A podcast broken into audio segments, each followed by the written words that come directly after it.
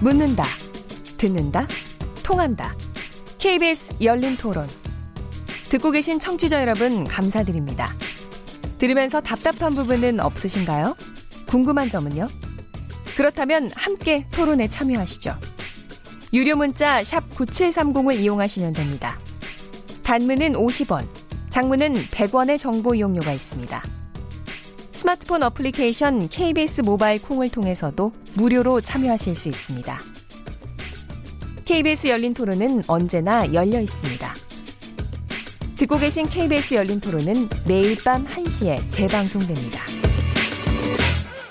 북한 내부에서 체제 변화가 좀 많이 일어난다면 개방화가 내부적으로도 되고 그러다면 좀 더 빨리 될 것 같아요. 네가 먼저 해주면 내가 포기하고 아니면 네가 포기하면 해주겠다 이렇게 실갱이하다 보면 진전은 없을 것 같아요. 굳이 미국이 나서서 해결해 주려고 많이 노력할 것 같지는 않고요. 저희가 주도적으로 할 수 있는 입장도 아닌 것 같고 좀 애매한 것 같아요 지금 입장이. 지금은 좀 분위기가 침체됐더라도 차근차근 너무 서두르지 않고 단계별로 잘 나갔으면 좋겠습니다. 비단 뭐 남북 관계뿐만 아니라 여러 나라들과의 관계도 있을 텐데 잘 조율해 가면서 미국은 너무 성급하게 약간 몰아붙이지 않았으면 좋겠고 북한도 이건 안 된다 저건 안 된다 이렇게 하지 않고 조금 열어서 개방적으로 했으면 좋겠어요. 우리나라는 그걸 잘 조율해 가면서 해야 될 것 같아요. 중간 단계 역할을 좀 잘 해줬으면 좋겠어요. 트럼프 대통령은 자국 이익을 챙기는 그런 걸 자꾸 보여줘야 되는 거고 그러다 보니까 북한은 괜히 해줬다가는 끌려가는 상황이 될까봐 또 자기 나라의 또그 입장을 취하는 것 같기도 하고 안개 같아요 지금 아직까지는 비핵화가 잘 돼서 좋은 쪽으로 갔으면 좋겠다는 게 제 바람입니다. 어쨌든 김정은 위원장도 본인이 다 모든 걸 결정할 수 없겠지만 현명한 판단을 잘 했으면 좋겠고 우리나라 문재인 대통령님도 같이 가거나 뭐 어떻든 어떤 전략적인 걸 갖고 잘 풀어갔으면 좋겠어요.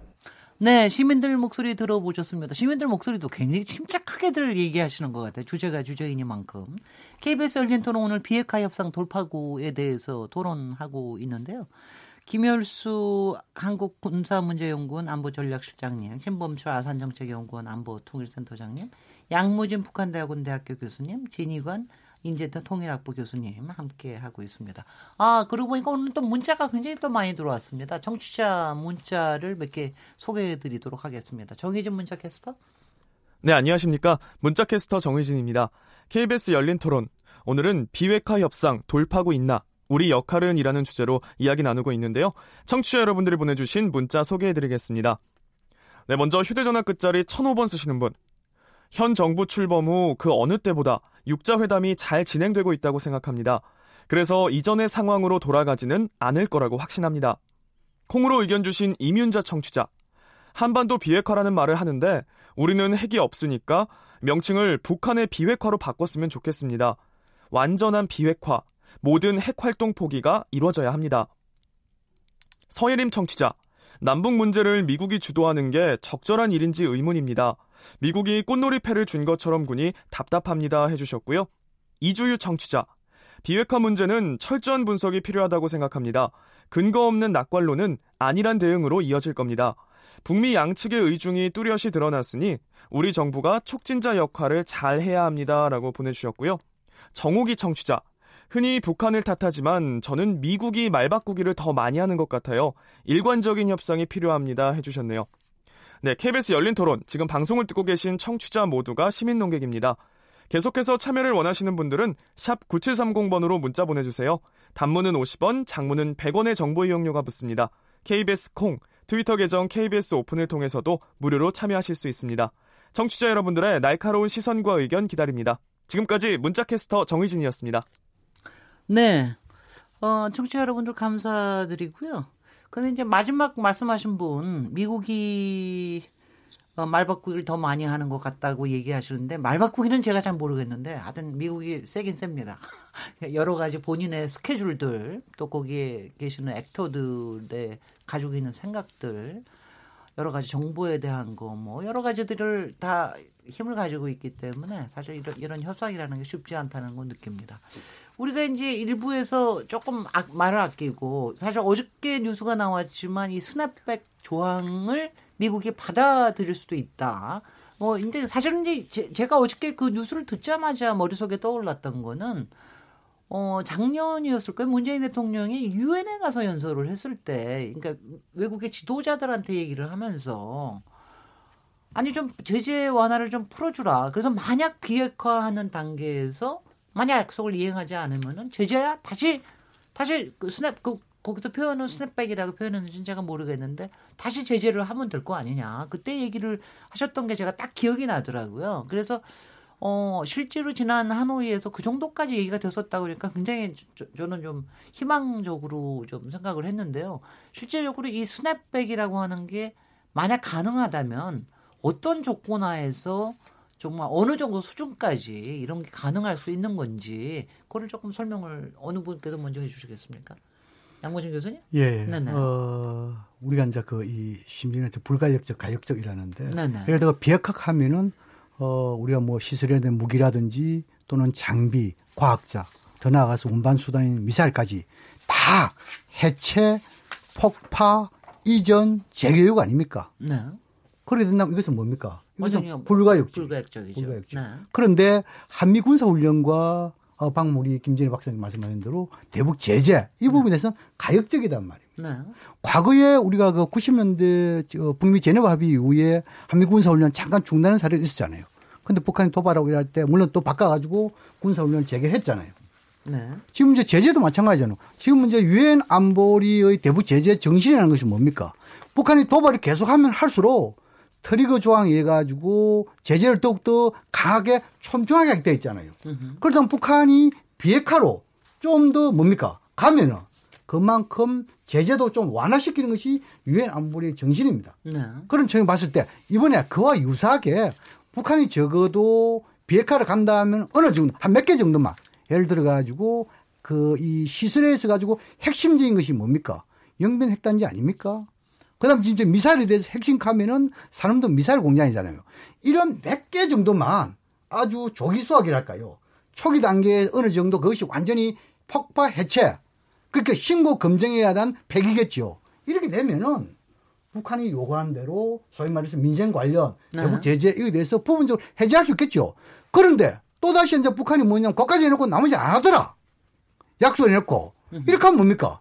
제재 이걸 갖다 뭡니까? 완화된 걸 다시 제재를 하면 되잖아요. 네. 이것이 방금 이야기한 스냅백 그 아닙니까? 네, 네. 그런 측면에서 저는 충분하게 이것은 우리 정부보다 미국도 잘 알고 있을 것이다 저는 생각합니다. snapback이 영어 일단 영어도 가르쳐 줘서 snap 그러면은 이렇게 때리는 게 네. snap인 것 같은데 snapback이니까 딱 다시 예. 돌아온다는 자동으로 돌아온다는 아, 자동으로 취지에서 아마 돌아온다는 스냅백이라고 뜻. 했고 네네. 뭐 네. 이란 핵 협정에서 그걸 가동을 했었고 네.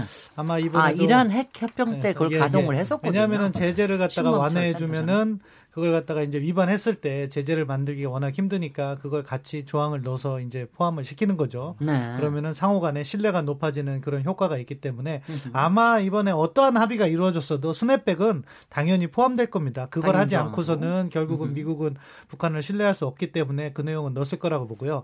근데 근데 저는 양무진 교수님과 약간 이해를 달리하는 부분이 있습니다. 첫째, 뭐 영변 핵시설 일부를 처리하고 제재 뭐 일부라고 이렇게 했는데 북한이 요구한 거는요, 사실 일부라는 표현을 빌어서 실질적인 걸 다 해제해 달라고 한 거예요. 그러니까 너무 많은 걸 요구한 문제가 있는 거죠. 따라서 그 부분을 뭐 북한이 깎아주겠다. 그래서 현실적으로 뭐 영변 일부 시설과 금강산과 개성공단 정도를 제한했다면은 미국이 받았을 수도 있다고 생각합니다. 네. 하지만 그 정도로 이제 구체적으로 진행이 안 됐기 때문에 미국도 거기에서 합의를 해주지 않았던 거고요. 두 번째 스냅백이라고 해서 이 조건이 없이 무조건 복귀되는 거냐? 그게 아니거든요. 이게 안보리 결의를 한번 이렇게 해제하기 시작하면은 그거는 안보리 상임이사국들의 공동 동의가 있어야 돼요.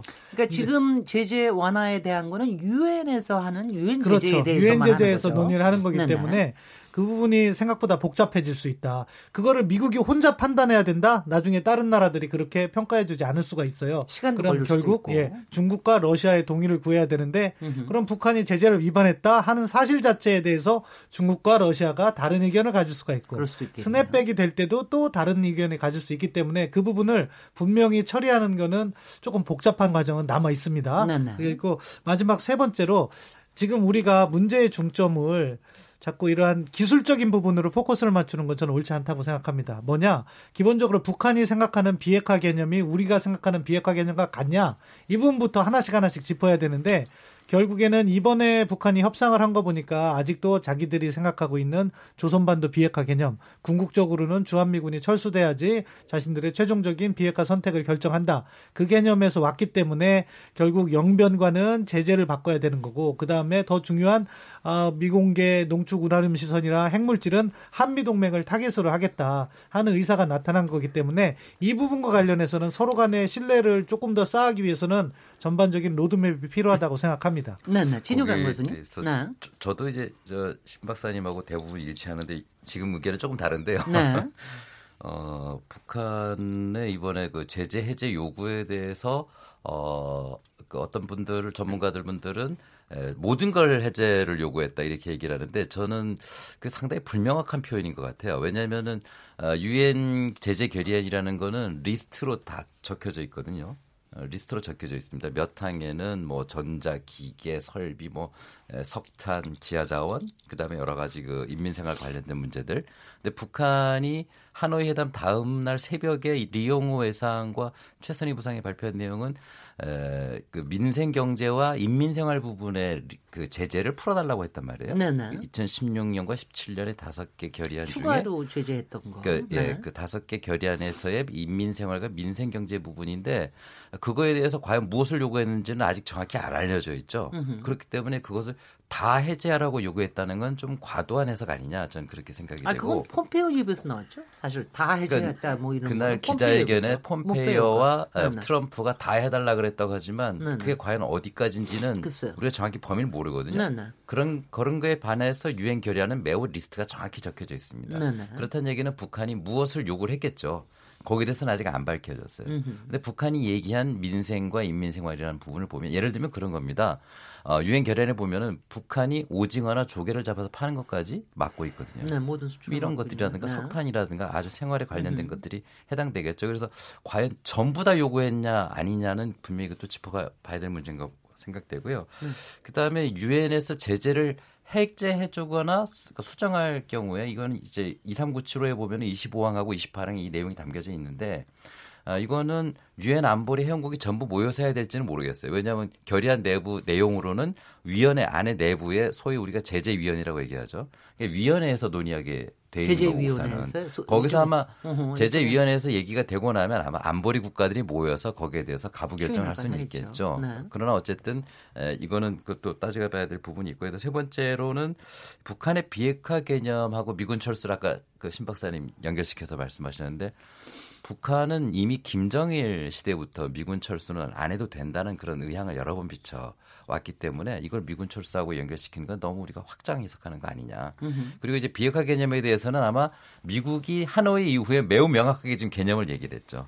비핵화라는 건 핵물질만이 아니라 앞으로는 생화학무기라든가 인권 문제라든가 여러 문제까지 지금 포괄적으로 지금 미국이 얘기를 하고 있기 때문에 아마 지금 다 테이블에 올려놓은 상태라서 아마 비핵화와 앞으로의 협상 문제는 좀 더 개념은 좀 명확해지지 않겠나 그런 생각이 듭니다. 네네. 네. 어, 제가 볼 때는 역시 스냅백이라고 하는 것을 꺼낸 게 역시 북한의 아, 전술이 제대로 먹혀들 뻔했구나라는 네. 생각이 들어요. 그래서 음. 전혀 실무자들끼리 합의 안 하고 있다가 요거 꺼내면 트럼프 대통령이 받을 거라고 생각을 했을 네, 거라고 네. 봐요. 그래서 음. 이 얘기를 꺼냈는데 트럼프 대통령 아무 생각 없이 덜렁 받으려고 했는데 네. 참모들이 no한 거죠. 참모들이 현명한 네. 판단을 했다라고 네. 보는 거고요. 네. 이 스냅바 어, 스냅백 조약 snap snapback 조약이 문제가 되는 게 아까 우리 신 박사께서 잘 말씀을 하셨는데 이걸 한번 해제해 주면 다음에 다시 이것을 무슨 뭘 하나 위배했다고 해서 원위치 시킨다는 게 우리가 생각하는 것처럼 절대로 그렇게 쉽지 않다라고 하는 거고요. 두 번째는 이제 결국은 이게 등가성의 문제인데 너무 네. 많은 것을 요구했다라고 하는데 저는 동의합니다. 그래서 그걸 보면 예를 들면 지금 아 그날 2월 27일 그러니까 2월 28일 그러니까 뭐 정확하게 뭐 3월 1일 새벽 1시 정도 되겠죠. 그 시간에 이 이용호 외무상하고 최선희 부상이 얘기한 걸 보면 자기네들이 이렇게 얘기했어요. 11개 조항 중에서 민생과 관련된 거 그것도 최근에 관련된 거 다섯 개만 해달라고 그랬는데 네. 그것도 안 해준다라고 얘기한 거잖아요. 네. 그런데 이 부분에 대해서는 우리가 깊이 좀 생각해 볼 필요가 있습니다. 왜 그러냐면 그 전에 2015년도까지의 아, 이 유엔 안전보장 이사의 제재라고 하는 것이 주로 북한의 WMD 수출입과 관련된 제재만 있었어요. 예, 예. 민생과 관련된 제재는 하나도 없었죠. 그런데 2016년도 제4차 핵실험을 하면서부터 본격적으로 이게 이제 민생에 대한 제재로 들어가는데요. 그래서 2016년도에 안보리 계리안 2개, 2017년도에 총 4개인데 사실상 2356호 같은 경우에는 이거는 개인과 기관에 대한 제재이기 때문에 민생과 관련된 제재가 아니라서 통상 우리가 2016년과 2017년에 제재를 다섯 개로 얘기를 합니다. 네. 근데 이 다섯 개라고 하는 것이 북한이 지금 수출 1, 2, 3, 4 그러면은 뭐 예를 들면 아주 석탄, 철강, 수산업, 섬유 이게 이제 1, 2, 3, 4이거든요. 네. 여기다 이제 수출을 다 금지하다 보니까 지금 우리 진 교수님께서 말씀하신 조개까지도 여기 수산업에 해당이 되는 거니까 그걸 못하게 하는 거고요. 또 이제 이것뿐만이 아니고 예를 들어서 합작 사업 못하게 하고 또 노동자들 다 어? 복귀시키도록 되어 있고 이제 가장 큰 문제가 아무래도 원유가 될 텐데요. 네. 원유 같은 경우에는 이제 그대로 유지를 하지만 석유 정제품 같은 경우에는 뭐 한 200만 배를 이렇게 하다가 이걸 50만 배럴로 이렇게 줄였으니까 이게 뭐 어마무시한 타격이 가는 그렇겠죠. 거거든요. 정제품이. 그래서 이런 것들인데 그때 이용호 외무상하고 최선의 발언 코테이션을 그대로 따오면 음흠. 여기에서 뭐 어떤 부분을 해, 해제해달 품목별 해제도 있을 수 있는데 그것을 얘기한 것이 아니고 호수를 얘기를 했어요. 네네, 그래서 그렇습니다. 그때 다섯 가지를 얘기를 했기 때문에 이 부분에 대해서는 좀 오해가 서로가 좀 없었으면 좋은데 네. 모르죠. 또 우리 진 교수님께서 말씀하신 것처럼 그때 발표는 그렇게 했다라고 하더라도 실제로 또 자기네들 토론하는 과정 속에서는 어, 사실상 각 호수별로 호수별로에 해당되는 어떤 품목들을 얘기했을 수도 있다라고 저는 봅니다. 네. 예, 그것과 관련해서 좀 첨언을 하면요. 예, 예. 신범철. 비핵화 개념이 다르다는 문제는 사실 이 개념과 관련해서는 작년 이맘때부터 이 학계에서는 계속해서 논의가 되었던 건데 트럼프 대통령이 기자회견에서 이야기를 했잖아요. 북한과 자기가 생각하는 비핵화 개념이 달랐다. 그 얘기를 했기 때문에 그 부분에서 차이는 분명히 있는 것 같고요. 주한미군 문제도 사실은 북한이 어떨 때는 전혀 뭐 주한미군은 상관없다는 식으로 얘기를 하지만 또 필요할 때는 그 이야기를 했어요. 왜냐하면은 김정은 위원, 김정일 국방위원장이 과거에 그런 얘기를 했다고 하지만 결국 아, 북한이 아, 2016년 7월 6일 날 정부 대변인 성명으로서 비핵화 개념 이야기할 때는 주한미군이 철수돼야지 그것이 조선반도 비핵화다라고 얘기했고 작년 12월 20일 조선중앙통신에서 도 같은 이야기를 했거든요. 그렇기 네. 때문에 우리가 의심을 합리적 의심은 해야 된다는 측면이고요. 마지막으로 제재와 관련해서는 이거는 뭐 공개된 정보는 아니지만 저도 미국에 출장 가서 정부 관료하고 그 사람들한테 들었는데 비건이 평양에 갔을 때 제재만큼은 아까 김열수 교수님께서 말씀하신 것처럼 항목별로 요구를 해서 항목별로 짚었답니다. 네. 수산물 네, 네. 해제해달라 그러면 음흠. yes라고 했고 음흠. 그러면 너희들 섬유 제품도 해제를 원하느냐 네. 그것도 yes라고 했고 네. 노동자 문제 필요하냐 yes라고 했고 항목별로 짚었기 때문에 사실상 대부분이라고 미국이 인식을 하고 트럼프 대통령이나 폼페이오 국무장관이 회기라에서 얘기했는데 북한의 말이 기술적으로는 맞을 수 있어요. 일부 제재인데 북한 경제에 미치는 사실상 영향력은 거의 전부와 유사하다고 그렇게 네, 평가합니다. 네. 예, 예. 이게 굉장히 저 저는 저기 신범철 센터장님이나 김열수 실장님 말씀하시는 그러니까 확실하게 돌두 돌을 두들겨야죠. 이게 뭐 어느 정도까지 그리고 굉장히 신중하게 생각하시는 거는 분명히 이제 이해가 갑니다. 근데 이거 가지고 하면은 또 싸우게 되고요. 또 비핵화 개념이 뭐냐 그럼 막 이러면 여기서 또 하니까 그거는 관두고요. 저도 조금 한번 아, 꼭 얘기하시고 싶어요. 꼭 이렇게 되면, 여기서 이렇게 되면 이제 꼭 그 다음에 이제 이어지거든요. 양무지 교수님. 김현수 교수님 제가 네, 한마디 네. 하면은 뭐 네. 그냥 추가적으로 안 했으면 좋겠어요. 나 또 하려고 하는데.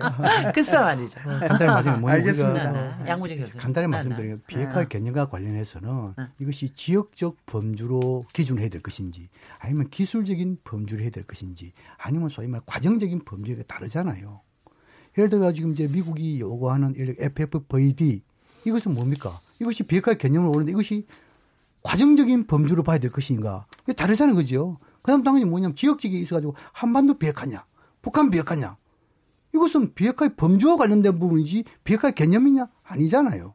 우리가 비핵화하면 제일 간단한 게 뭐냐면 기술적인 범죄를 가지고 이야기하잖아요. 그 기술적인 범죄는 뭡니까? 방금 이야기한 대로 시설과 장비와 무기와 그 다음 에 뭡니까? 미사일, 그리고 핵과학자들 아닙니까? 이 사람들이 다시 불가역적으로 하는 게 비핵화잖아요. 그렇게 하면 되는데 자꾸 뭐 여기에다가 FFVD가 비핵화도 이렇게 하면 이렇게 하면 또 북한은 FFVD 이야기 나오고 또 지금 이제 한반도 비핵화 가면 얘 지금 이제 핵 문제는 북한만 문제인데 왜 한반도냐? 북한 비핵화하면 되지. 뭐냐 한반도 비핵화를 쓴 이유가 있어요. 그것은 뭐냐 하니까 지금 이제 문제되고 있는 것은 북한 비핵화지만도 향후 미래의 핵과 관련해 가지고 혹시나 북한이 비핵화한 이후에 한미 군사 훈련에서 전략 핵과 관련 것이 한반도에 들어오지 않을까 이런 것을 염두에 둬 가지고 한반도 비핵화를 쓰는 겁니다. 네. 여기서 끊겠습니다. 아, 최근에 또 우리 정부에서 새로운 또 개념을 들고 나오는데 good enough deal. 그러니까 good enough 그러면은 충분히 괜찮다. 충분히 괜찮은 거래를 새로운 비핵화 해법으로 이건 사실 정부에서 공식화한 것 같지는 않아 보이고요. 지금 문정인 특보께서 뭐 이런 얘기를 조금 하신 것 같은데 이 부분에 대해서는 조금 설명도 필요하고요. 그다음에 어떻게 생각하시는지. 네. 신범철 센터장님. 네. 예, 뭐 정의용 안보실장께서 아마 처음 이야기한 것 같아요. 구디너프 딜이라는 건 결국 아, 미국과 북한이 합의를 할 수 있는 수준의 대안을 찾아가면서 이렇게 단계적으로 이렇게 해 나가고 그렇기 때문에 동시에 또 얼리 하베스트란 말을 쓰셨어요. 조기 수확을 할 수 있는 여러 가지 조치들을 갖다가 배열을 해서 이것을 해 나가면 된다. 그런 표현으로서 이제 구디너프 딜 어떻게 하면은 뭐 충분하게 만족할 수 있는 합의 이런 것을 이야기를 했는데요. 저는 우리 정부가 조금 더 자신감과 분명한 원칙을 가졌으면 해요. 그것은 뭐냐면은 우리 정부가 여러 가지 로드맵을 이야기했었어요. 지금까지. 아, 문재인 대통령께서 대선 공약으로는 동결 입구 비핵화 출구를 이야기하셨고요. 그러다가 이제 북한이 1년 내 비핵화 하겠다 그런 이야기를 듣고 와서 미국에 전한 다음에는 일괄 타결이 우리 정부의 로드맵이었어요. 네네. 그러다가 그것에 대해서 북한이 거부 반응을 보내니까 포괄적 합의, 단계적 이양을 얘기했고 그 다음에 이제 평양 정상회담을 하면서부터는 사실상 단계적 합의 쪽으로 우리 정부도 방향을 바꾼 것 같은데 이렇게 흔들리면 안 됩니다. good enough deal은 사실 그 모든 로드맵이 다 good enough deal이 될 수 있는 거예요. 뭐예요? 방향성이 없다는 게 문제가 있는 거고요. 따라서 저는 현 시점에서 미국은 일괄 타결을 요구하고 북한은 단계적 이행을 요구한다면은 포괄적 합의 단계적 이행이라는 우리 정부의 세 번째 로드맵이 저는 답이 있다고 생각해요. 음흠. 결국에는 미국으로서는 전체 비핵화 과정이 불투명하다는 거죠. 북한의 태도를 보니까 그 부분은 북한이 미국에 약속을 하는 거죠. 북한이 가진 핵 능력이 영변이 있고 그 다음에 미공개 농축 우라늄이 있고 핵물질이 있고 핵무기가 있다면 이 네 개를 갖다가 비핵화 단계로서 약속을 한다. 거기에 상응하는 어, 미국의 상응 조치는 이러이러한 것이 필요하다. 그 부분은 북한이 양보를 하는 거예요. 다만 이 진행 과정에서는 북한이 요구하는 대로 단계적으로 간다는 거죠. 1단계를 해서 신뢰를 쌓고 다음 단계로 넘어간다. 이 정도 하, 로드맵이라면 우리 정부가 당당하게 이야기할 수도 있고 물론 진행 과정에서는 미국과 설득 과정에서 부딪힐 수도 있고 북한과 설득 과정에서 부딪힐 수 있지만 우리가 생각하는 완전한 비핵화를 지향한다는 측면에서 필요해요. 하지만 이런 이야기를 하지 않고 있는 게 문제라고 생각하고요. 네네. 그 부분에 있어서 우리 정부가 보다 자신감을 갖고 일관성 있게 정책을 추진하는 것이 이 협 상의 미래는 알 수 없지만 적어도 우리 정부로서 국가의 미래를 위해서 최선의 노력을 하는 거라고 생각합니다. 신범철 센터장님의 버텀 라인을 확실히 알았습니다. 지금 발언, 발언에서. 네. 네네. 진, 진희광 교수님께 먼저. 아, 고맙습니다. 네네. 네. 어, 그 우리가 명확한 방향성을 가지고 나가면 좋겠다는 거는 뭐 다 동의하는 내용이 아닐까 싶은데요. 문제는 어 최근에 보면은 미국이 그 북한과의 협상 방식을 바꿔버렸어요. 그 단계적으로 비핵화를 해도 좋겠다라는 이야기를 하다가 갑자기 하노이에서는 빅딜을 해야 된다고 네. 얘기를 해버리고 그 음. 이후에 지금 미국이 빅딜 방향으로 지금 가고 있잖아요. 그렇게 되면은 북한도 그렇고 우리도 그렇고 어떻게 이걸 명확한 입장을 가지고 따라갈 수 있겠느냐. 아, 그렇기 때문에 지금은 어, 우리가 어떤 명확한 방향을 가져버리면 미국과 북한이 움직이기 힘들어 버리는 이러한 또 어려움, 있습니다. 아이러니가 네. 있기 때문에 네. 에, 그래서 아마 청와대 고위 관계자라는 분에 비해서 이 good enough deal이라는 이런 말이 나온 게 아니냐 생각이 됩니다. 그러니까 명확하게 뭐라고 얘기해 어려운 상황이죠. 그러나 이제 신 박사님 지적대로 어, 어떻게 하면은 그 북한이 비핵화할 수 있는 좀 더 적극적으로 비핵화할 수 있는지 네. 예, 그리고 미국과의 서로의 그 북미 간의 의견을 조율하는데 우리가 어떤 역할을 해나갈 수 있는지 뭐 그런 우리의 역할로는 분명히 해나갈 필요 있지 않는가 이런 생각이 듭니다. 네, 네. 양무정 교수님? 네, 네. 어, 우리가 그 이 하노이 이제 이 정상회담에서 상당히 좀 성과는 있을 것이다. 그렇게 기대한 근거가 몇개 있지 않습니까? 뭐 대사주 전문가들이 그렇게 전망을 했죠. 첫 번째는 뭐냐 하니까 어, 비건 그 이 대북경제 특별 대표가 연초부터 어, 뭐 그렇죠. 여러 가지 그냥 스탠퍼드 대학에서 연설해서 행위 있잖아요. 네. 지금까지는 선 비핵화 후 대북제 제재에서 비핵화 진전에 따라 가지고 대북제 제재 가능성이 있다 검토할 수 있다는 이야기잖아요. 두 번째는 뭡니까? 물론 일괄 타결 중요하지만 혹시나 이 단계적인 뭐 단계적인 표현을 안 씁니다. 예를 들어 동시적, 병행적 이런 이야기를 했단 말입니다. 그것은 뭐냐니까 동시적 병행적 하면 여기에 단계적이라는 것이 해석 가능한 점이 있거든요. 또 그다음에 뭡니까? 그 이후에 어 트럼프 대통령의 연설이라든지 또 이 김영철의 이 방미에 있어 가지고 여러 가지 이야기를 많이 했잖아요. 그러니까 네. 결과도 평가했잖아요. 생산적, 건강적 이런 측면에서 했는데 그렇다면 적어도 우리 전문가 입장에 봤을 때는 아 이번에 하노이 여기 대해서는 어, 큰 틀에서 비핵화 진전에 대해서 대북 제재 어느 정도 좀 해제 있겠구나. 그다음 채 북한이 요구하는 단계적 동시 이 부분에 대해서 미국도 검토하겠구나. 네. 이런 부분이 나올 거다 이렇게 예상을 했잖아요. 근데 안 나왔단 말입니다. 완전히 다르게 나와버렸다. 여기서 뭐냐면 지금 이제 방금 이야기한 대로 폼페 장관이 기자회견에서 뭡니까? 비핵화 관련해 가지고 엄청나게 이야기. 이것도 그냥 뭡니까? 알파 예를 가지고 뭐 이 영배했단지 알파 5원이 아니고 네. 투, 서리, 포까지 들어 나갔잖아요. 그 하지 마는 이야기잖아요. 이런 것을 다 감안해 가지고 아마 우리 정부가 여기서 뭐냐 하면은 충분히 괜찮은 거래. 뭐 예를 들어 가지고 곧 이더프 딜이 나온 게 아니겠냐. 네. 제가 이거 한번 정부 당국자라든지 뭐 문재인 특보 이야기를 종합해 보니까 간단 이런 것 같아요. 현 단계 약속을 지킬 수 있는 것부터 합의를 하자. 음흠. 이게 핵심 같아요. 간단히 말해가지고 북미 간은 지금 교전 상태잖아요. 그죠? 또 불신하게 팽팽하잖아요. 네. 이런 상에서 미국이 요구하는 일괄 타시 빅딜. 다시 말해서 전면적 비핵화는 어렵다는 것이죠. 또두 번째는, 자, 예를 들어 보십시오. 아, 죄송합니다. 예. 아니, 아니, 두 번째는 아니, 문제는 네. 뭐냐면은 네.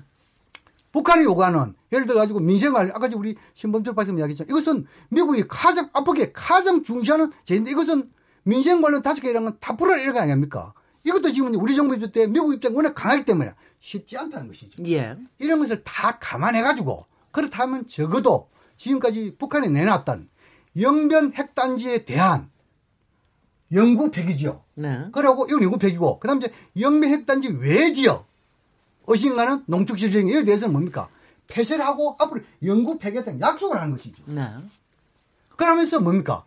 북한에게는 다섯 개가 아니고 한 세 개 정도의 민생 관련 대북 제재 해제해주고 여기에 조기 수학 차원에서 우리 정부가 이야기하는 남북 경력, 개성공단 건강상 이렇게 하면은 이것이 뭡니까? 조기 수학도 되고 불가역적인 비핵화도 되고 신뢰도 사가고 네. 그런 측면에서 우리 정부가 내놓은 일종의 충분히 예를 들어 괜찮은 거래 이것을 내놓은 것이 아니겠냐. 네, 네. 음, 김현수 실장님. 네, 네, 제가 네. 생각할 때 군의 납부 딜에 대해서 분명히 얘기를 해놨는데 해석은 음. 전부 다 구구각각인 것 같아요. 부디너프라 그러니까. 네.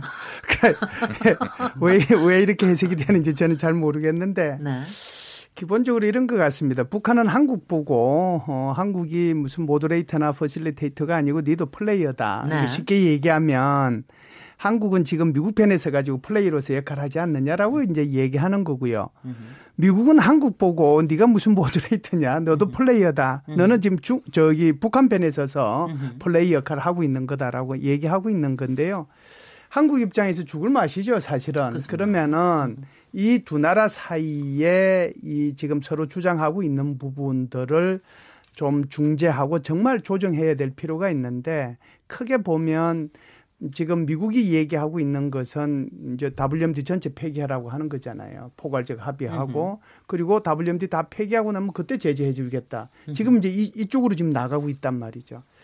그리고 이제 지금 북한에서 얘기하고 있는 것은 영변 핵시설 폐기. 그리고 나서 지금 안보리 계리한 중요한 다섯 가지 해제 주라.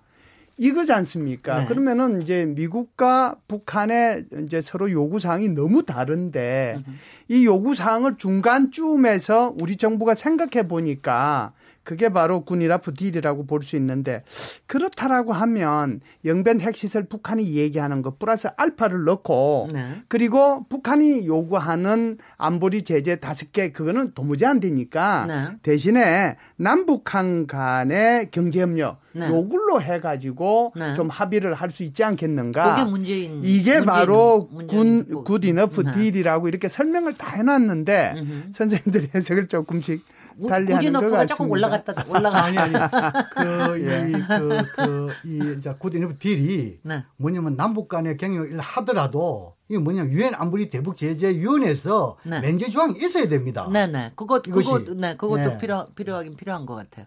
여기까지 해서 딜의 내용에 대해서는 저희가 계속해서 얘기할 저기가 있으니까 지금 이제 중요한 게 우리 정부가 얼마나 지금 힘든가. 요 힘든 때에 어, 우리 통일부 장관도 새로 들어오고 그러니까 그 얘기에 대해서 저희가 3부에서 또 얘기 나눠보도록 하겠습니다. 잠시 쉬겠습니다. 지금 여러분께서는 KBS 열린 토론 시민 김진애와 함께 하고 계십니다. 토론. 듣기만 하면 답답하시죠? 유료 문자 9730으로 문자 보내시면 토론에 참여하실 수 있습니다.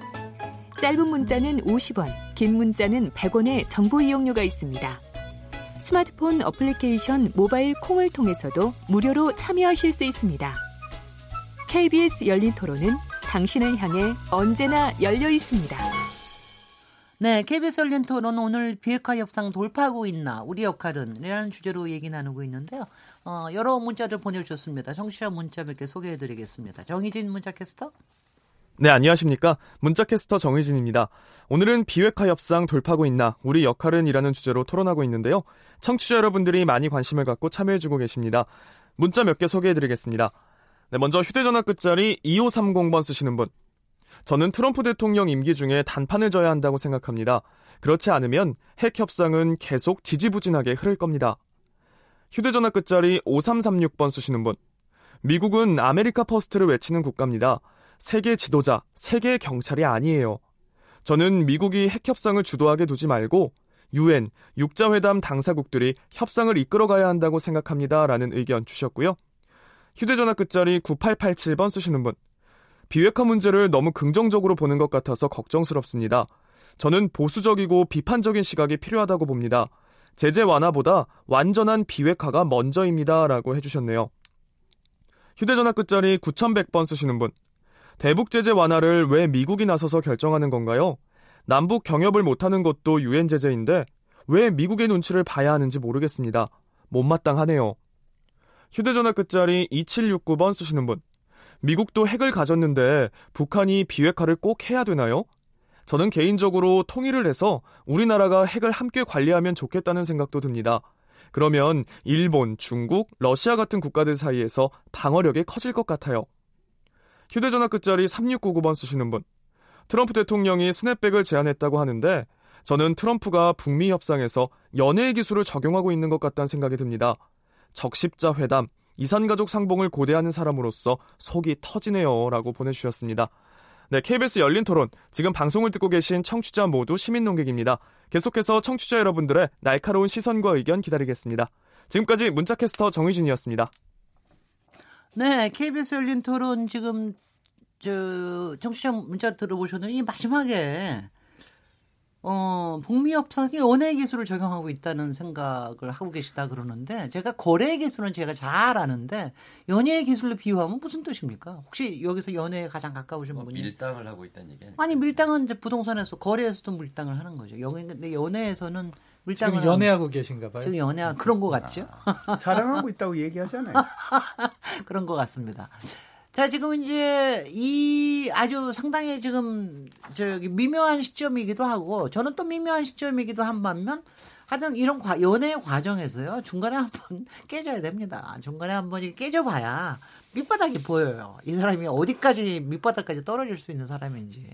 그리고 저희가 적어도 어디까지가 거래의 정말 기준선이 될 수 있는지도 어 그게 다 보였다는 게 사실은 요번 지난번 회담의 결렬에 일종의 이제 뭐 교훈이자 또 성과라고 저는 생각을 하는데 바로 이 시점에 이제 사실 두 가지 오늘 이제 통일부 장관 지금 지금도 저 인사청문회 하고 있죠. 통일부 장관이 바뀌기도 하는 것도 있지만 어, 문재인 정부 역할이 어떤 거냐 하는 역할 역할을 지금 오, 요, 여기에서 어떻게 해야 되느냐. 아까 저 김원수 실장님 아 정말 죽을 맛입니다. 여기도 보고 저기도 보고 죽을 맛인데 여기서 어떻게 해야 되느냐. 뭐 장관하고 연결시켜서 좀 얘기해 주시고요. 어 그다음에 또 하나가 뭐 시간도 얼마 안 남았으니까 제가 또 하나가 어, 북한이 계속해서 새로운 길, 새로운 길, 러시아하고 중국하고 계속 얘기하지 않습니까? 그 러시아도 지금 뭐 누구 보냈다고, 측근을 보냈다고 그러는데, 사실 앞으로의 이 비핵화에 관련돼서는 사실은 북미 트랙을 계속해서 가져가야지 맞는 게 아니냐. 여기다 다른 변수들을 끼우면 굉장히 힘들 것 같기도 한데, 그 점에 대해서는 어떻게 보시는지, 어떤 트랙을 계속해서 가져가야 되는 건지, 요거를 같이 연결시켜서 좀 얘기해 주십시오. 요거는 저기 양무진 교수님부터 시작하시겠어요? 예, 그렇습니다. 이제 이, 그, 단순하게 비핵화 하나만 하면은, 뭐, 네. 남북 간에 할 수 있고, 또 이, 뭐, 뭐, 단나라 할 수 있겠죠. 뭐, 육자이라든지. 그런데 이것이 그, 이, 북미 관계 정상화, 평화 협정, 이런 게다 맞물려 있기 때문에. 이 중에서 가장 핵심적인 것은 결국은 북미 간에 뭔가 풀려야만이 다른 사자되든 육자되든 이어질 수 있다는 것이죠. 그런 측면에서 북미가 무슨 중요하다. 그 지금은 이제 또 과거 경제사 할때 지금 북미 관계 좀 교차 국면이잖아요. 이런 선상에서 우리 정부가 과거에 뭐 중재자, 촉진자, 뭐 용어 어떻든 간에 나름대로 징검다리 역할을 한 사례가 있지 않습니까? 네. 어, 간단히 얘기하면 우리가 세 차례 남북 정상회담 하고 나서 또는 그 과정에서 북미 대화를 이끌게 됐고 또 복원시키기도 했잖아요. 그런 측면에서 지금 이제 교착 국면에서 우리 정부가 해야 될 일은 북미 대화가 빨리 재개될 수 있도록 뭐 중재자든 촉진자든 그런 역할이 필요하다. 그러기 위해서는 그냥 말로만 해야 될 것이 아니고 지금까지 어, 한미 간의 working group에서 많은 조율을 했잖아요. 또 거기서 한 번 더 점검을 하고 그런 선상에서 좀 대북 특사를 파견할 필요가 있다. 아니에요. 어, 대북 특사 우리만 파견하면 우리 국민들이 왜 우리만 가느냐? 자신은 장하다. 이도 이야기할 수 있겠죠. 그럼 뭐 이러한 것을 고려한다면 어, 친서를 휴대한 상호 특사 교환 방문도 하는 방법이겠죠. 그런데 특사라는 것은 문제 해결로 가는 것이 아니고 남북 양정상 간의 특사를 매결한 간접적인 의사소통이에요. 네. 그것을 그러면 직접적인 소통하기 위해서 다시 원포인트 정상회담 네. 필요한 시점 말이냐. 이후에. 예. 그런 네. 측면에서 아마 이런 것을 가지고 좀 움직여 있었으면 좋겠다. 그런 생각이 듭니다. 네, 네. 어떻게 예. 보십니까? 저도 뭐 네, 같은 마음입니다. 일단 뭐 용어 자체는 사실 중요하지 않다고 생각해요. 대화가 잘 진행해서 결과적으로 어, 비핵화가 이루어지고 평화 체제가 구축되면 좋은 거죠. 그런 차원에서 아까 제가 말씀드린 포괄적 합의 단계적 이행도 바깥으로 그렇게 이야기하라는 것이 아니라 그러한 방향성을 가지고 미국과 북한을 설득해서 실질적인 비핵화가 이루어지고 평화 체제가 구축되는 길로 정부가 끊임없이 노력해야 된다는 그런 말씀이었고요. 그걸 위해서는 어, 결국 현실적으로는 정상회담이 필요할 겁니다. 왜냐 북한에서 이러한 전략적 결정을 내릴 수 있는 유일한 사람이 김정은 위원장이기 예, 예. 때문에 정상회담이 필요하고 그 시기는 4.27 판문점 선언 1주년을 전후해서 특사 교환 등으로 해서 만들어갈 수 있다. 으흠. 그렇지만 다시 한번 강조하고 싶은 것은 어떠한 합의가 중요한 것이 아니라 정말로 바람직한 합의, 올바른 합의가 이루어져야 되기 때문에 그쪽의 방향성을 가지고 노력해야 된다. 두 번째 질문하신 게 이제 김현철 장관 청문회 네네. 부분인데 오전 오후 봤습니다. 한 시간씩 전부 다 보진 못했고요. 회의가 있어서 뭐 도덕성 부분은 제가도 잘 아시는 분이기 때문에 언급하지 않겠습니다. 정책 여기서 언급하실 필요 예, 예. 없습니다. 예. 업무 능력 부분도 업무 능력 부분은 사실 유능하니까 그 자리까지 갔겠죠. 예. 그래서 제가 코멘트하지 않겠습니다. 다만 정책 비전이나 소신 부분은 조금 더 자신의 입장을 명확히 하셔야 된다. 왜냐하면은 질문에 대해서 일단 오늘을 넘어가시기 위해서 그런지 몰라도 뭐 자꾸 아 예, 예전 입장을 바꾸셨어요 다. 아, 신범철 실장님, 센터장님 거기 앉아보세요. 예.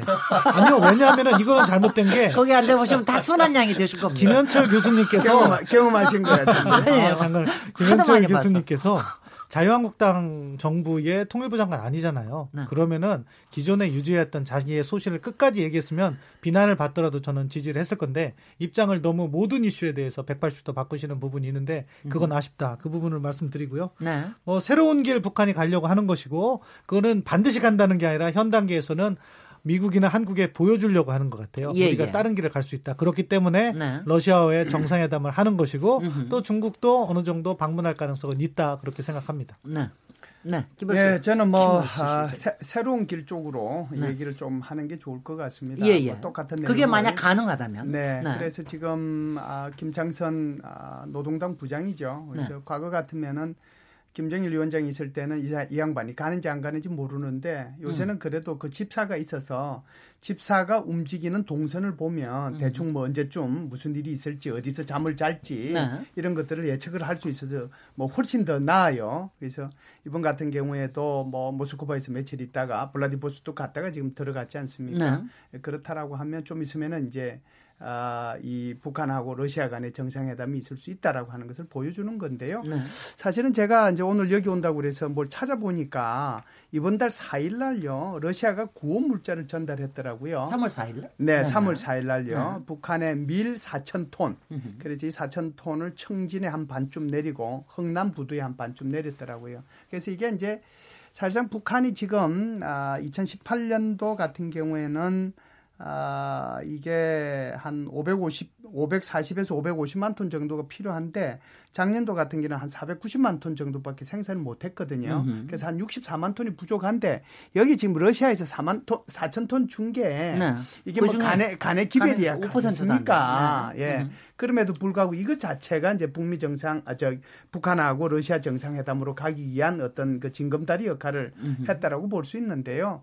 사실상 지금 북한 입장에서 보면 뭐 어디, 어떻게 됐든지 간에 아, 이게 개인 그 매일같이 주는 그 양 있지 않습니까? 곡식 양을 뭐 570g에서 뭐 지금 360에서 400g으로 뭐 줄였다는 얘기들도 있고 그러는데 북한으로 봐서는 좀 심각하죠. 그렇겠죠. 그러기 때문에 아마 공화국 어 창 그러니까 공화국 창설 이래로 가장 엄혹한 시련에 우리가 처했다라고 얘기한 것도 음흠. 바로 아마 고난의 행군보다 훨씬 더 강한 음흠. 그런 어려움이 도착할 거라고 지금 예상을 하고 있는 거거든요. 네.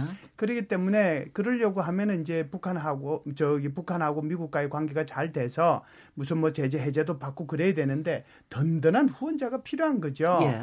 중국 같은 경우에는 작년과 올해 걸쳐서 네 번에 걸쳐서 어 북한하고 중국하고 북중 정상회담을 했지만 뭔가 중국이 내줄 것 같은데 아무것도 안 준단 말이에요. 뭘 준 게 있어요? 아무것도 없는데. 그래서 이게 지금 뭐 중국 같은 경우는 중국과 미국 사이에 북중 간의 무역 분쟁이 있어서 또 그런 것도 있고 봐야죠. 눈치 봐야 되는 음. 그런 문제도 있는데 러시아의 푸틴 대통령은 적어도 시진핑처럼은 아, 눈치를 안 볼 거라고 생각을 하는 네. 것 같아요. 실제로 또 시진핑 어, 저기 어, 푸틴 대통령이 하는 행동들을 보면 우크라이나 사태나 뭐 하여간 저기 북유럽 사태나 이런 것들을 보면 아주 소신 있게 얘기를 하고 INF 철수한다고 그러니까 미국에서 그럼 우리도 중거리 어, 핵 전력 조약, 조약에서 우리 탈퇴하겠다고 얘기하는 정도니까 네.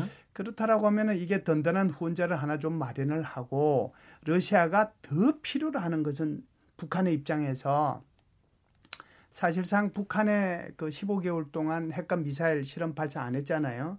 그러니까 지금 여기에서 안전보장 이사회의 상임 이사국으로서 대북 제재를 해제해 줘야 된다라고 주장하는 나라가 두 나라가 있는데 네.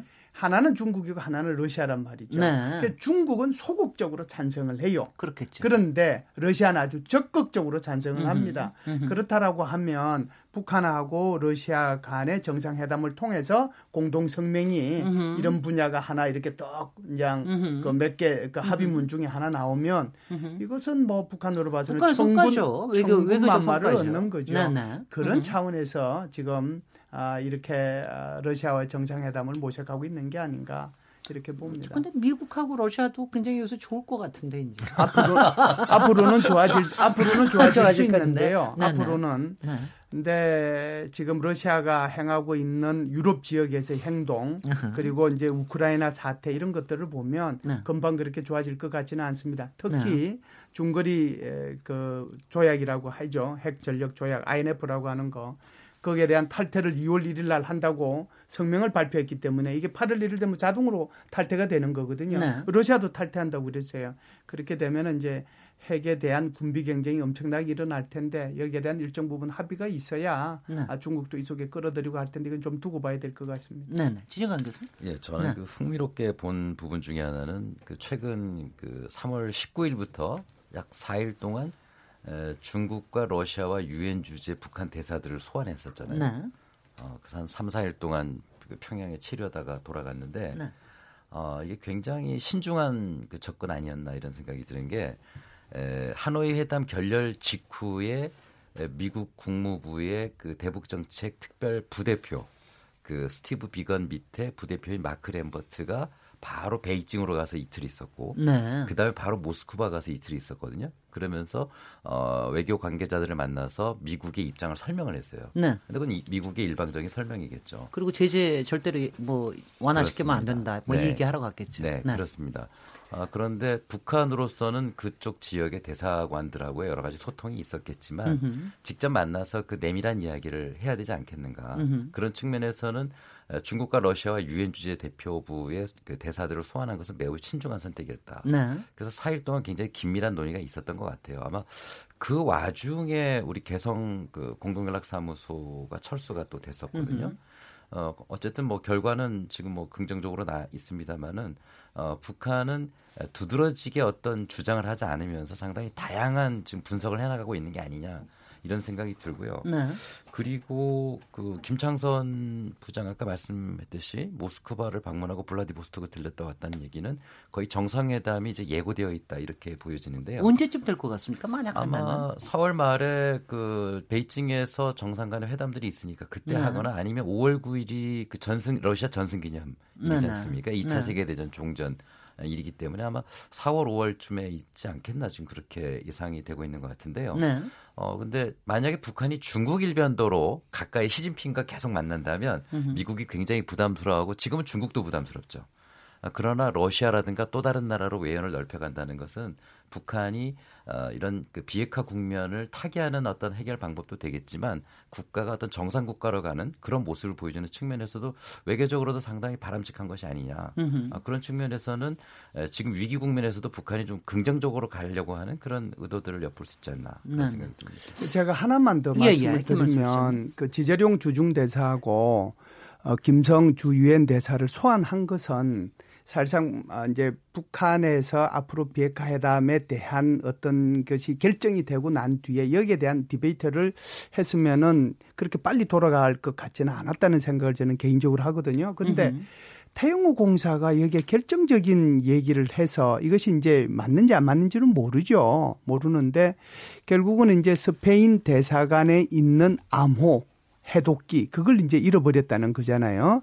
그걸 이제 누군가가 와서 갖고 갔는데 그러다 보면 이게 암호 해독기는 우리가 일반으로 수를 수를 넣어 가지고 아, 그 하는 스페인 그런 정부는 CIA에서 그 예. 탈취한 걸로 그렇게 발표를 했죠. 그러니까 이제 제일 이제 핵심적인 게 다른 거 뭐 물건 없어지는 건 괜찮은데 돈이 없어지고 암호 해독기 자체가 없어졌으니까 그러면 이게 이제 가장 중요한 나라들이 러시아하고 중국이고 유엔에 있는 사람들인데 이 사람들 불러다가 그 교육시키고 내보낸 게 아니냐. 그래서 오히려 어, 아직까지 북한의 입장에서는 앞으로 미국과의 관계를 어떻게 해야 될 건가.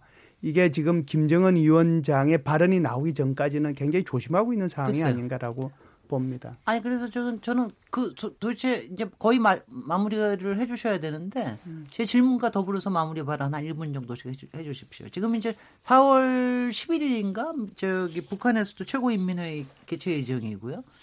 통일부 장관이 뭐 저기 새로 들어온다는 건 그쪽에서는 변수는 아니겠지만 그래도 상견례는 분- 분명히 뭔가 어디선가 어떤 종류는 있을 테고요. 4월 17일이 저희가 1주, 1주년이 되는 거죠 작년에. 4월 27일. 이 4월 27일. 그러니까 4월 27일이니까 그러니까 여기서 이제 어느 만큼의 시간적인 그다음에 4월 달에 되게 김정은 위원장의 뭔가 발언이 있지 않겠느냐 뭐 이런 얘기가 있었기 때문에 여기서 이제 시점이라는 건 굉장히 지금 좀 중요해지는 때가 되는 것 같은데 어 요거와 연결시켜 가지고 좀 얘기를 해 주십시오. 시간 타임라인하고 좀 같이 결부시켜서 어떤 액션이 이루어져야 될지 이 부분에 대해서 이번엔 진희광 교수님부터 하시겠어요? 네. 제일 어려운 걸 저부터. 아 그러면은 어, 저, 저 어려운 거 잘하시는 신범철. 제가 먼저 하겠습니다. 결국 네, 4월 네, 11일 신범철. 최고인민회의 새로운 기수가 센터장. 시작되는 겁니다. 5년 네. 어, 텀으로. 어, 그리고 4월 15일 김일성 주석의 생일, 뭐 네, 네, 태양절이라고 그렇군요. 하잖아요. 네, 네. 그때까지 북한은 약간 강경 드라이브를 갈 수밖에 없어요. 네. 체제 존업을 과시한다는 측면에서 그래서 자력갱생을 강조하고 어, 미국을 비난하는 그런 행보를 할 겁니다. 하지만 4월 15일이 지나면 다시 현실로 돌아올 거라고 생각해요. 그런 부분은 아까 말씀하신 4.27 판문점 네. 아, 정상회담 1주년 기념이 있고 또 러시아 아, 방로 아마 모스코바를 갈지 블라디보스토크를 갈지 몰라도 중국은 아니고 러시아로 갈 것 같아요. 그래서 음흠. 직접 아, 푸틴 대통령을 만나면서 외교적 메시지를 발신하고 그런 과정에서는 대화로 복귀하는 부분에 있어서 시사점을 내겠죠. 네. 그러면 그 다음에 이제 북미 접촉이 다시 재개될 수는 있다. 다만 음. 그럼에도 불구하고 아직 북한과 미국 간의 간극이 워낙 크기 때문에 이거를 좁혀주는 노력은 우리 정부가 열심히 해야 되는데 다시 한번 강조하지만 비핵 평화다. 이 비핵을 뒤로 미뤄서는 안 된다고 생각합니다. 네. 그리고 이왕이면은 진희관 교수님은 저기 미국이 좀 해야 될 일도 좀 같이 좀 얘기 좀 해주십시오. 예, 그 지난 하노이 회담 때좀 네. 의아했던 게 뭐였냐면 어, 북한이 가장 신뢰하는 미국의 그 외교관인 폼페이오가 음흠. 방북이 없었어요. 네. 김영철은 올 1월 달에 워싱턴을 방문했잖아요. 그렇다고 한다면 폼페이오의 답방이 있을 만도 했고 음흠. 그다음에 싱가포르 합의문에도 있지만 북미 간의 고위급 회담을 하되 미국의 대표는 폼페이오로 고정해서 이름을 넣어놨거든요. 네. 그렇다고 한다면 폼페이오에 대한 신뢰가 굉장히 높다. 그런데도 하노이 회담 직전에는 폼페이오가 평양을 가지 않았어요. 네. 그러 결국은 스티븐 비건과 김혁철 관계에서 어, 성공하지 못했지 않습니까? 그렇다고 한다면은 북한은 앞으로도 어, 스티브 비건의 라인을 신뢰하기 어려울 겁니다. 네. 그렇다면 과연 미국은 어떤 라인에서 북한과 앞으로 대화를 열어야 되는가? 음흠. 그런 대화의 어떤 모티베이션이 생겨야만 북한이 앞으로 4월이건 5월이건 움직일 수 있을 거라고 네. 보여지고요. 역시 그 키는 폼페이오의 평양 방문이 키가 되지 않겠는가. 아하. 그렇게 진행이 된다면은 북미 간의 대화는 아, 상당한 그 속도를 낼 수 있겠지만. 어, 그렇지 않다면은 에, 어떤 액션이 나올 때까지는 북한은 상당히 그 위축될 수밖에 없지 않느냐 아, 그런 생각이 듭니다. 네. 김현수 씨.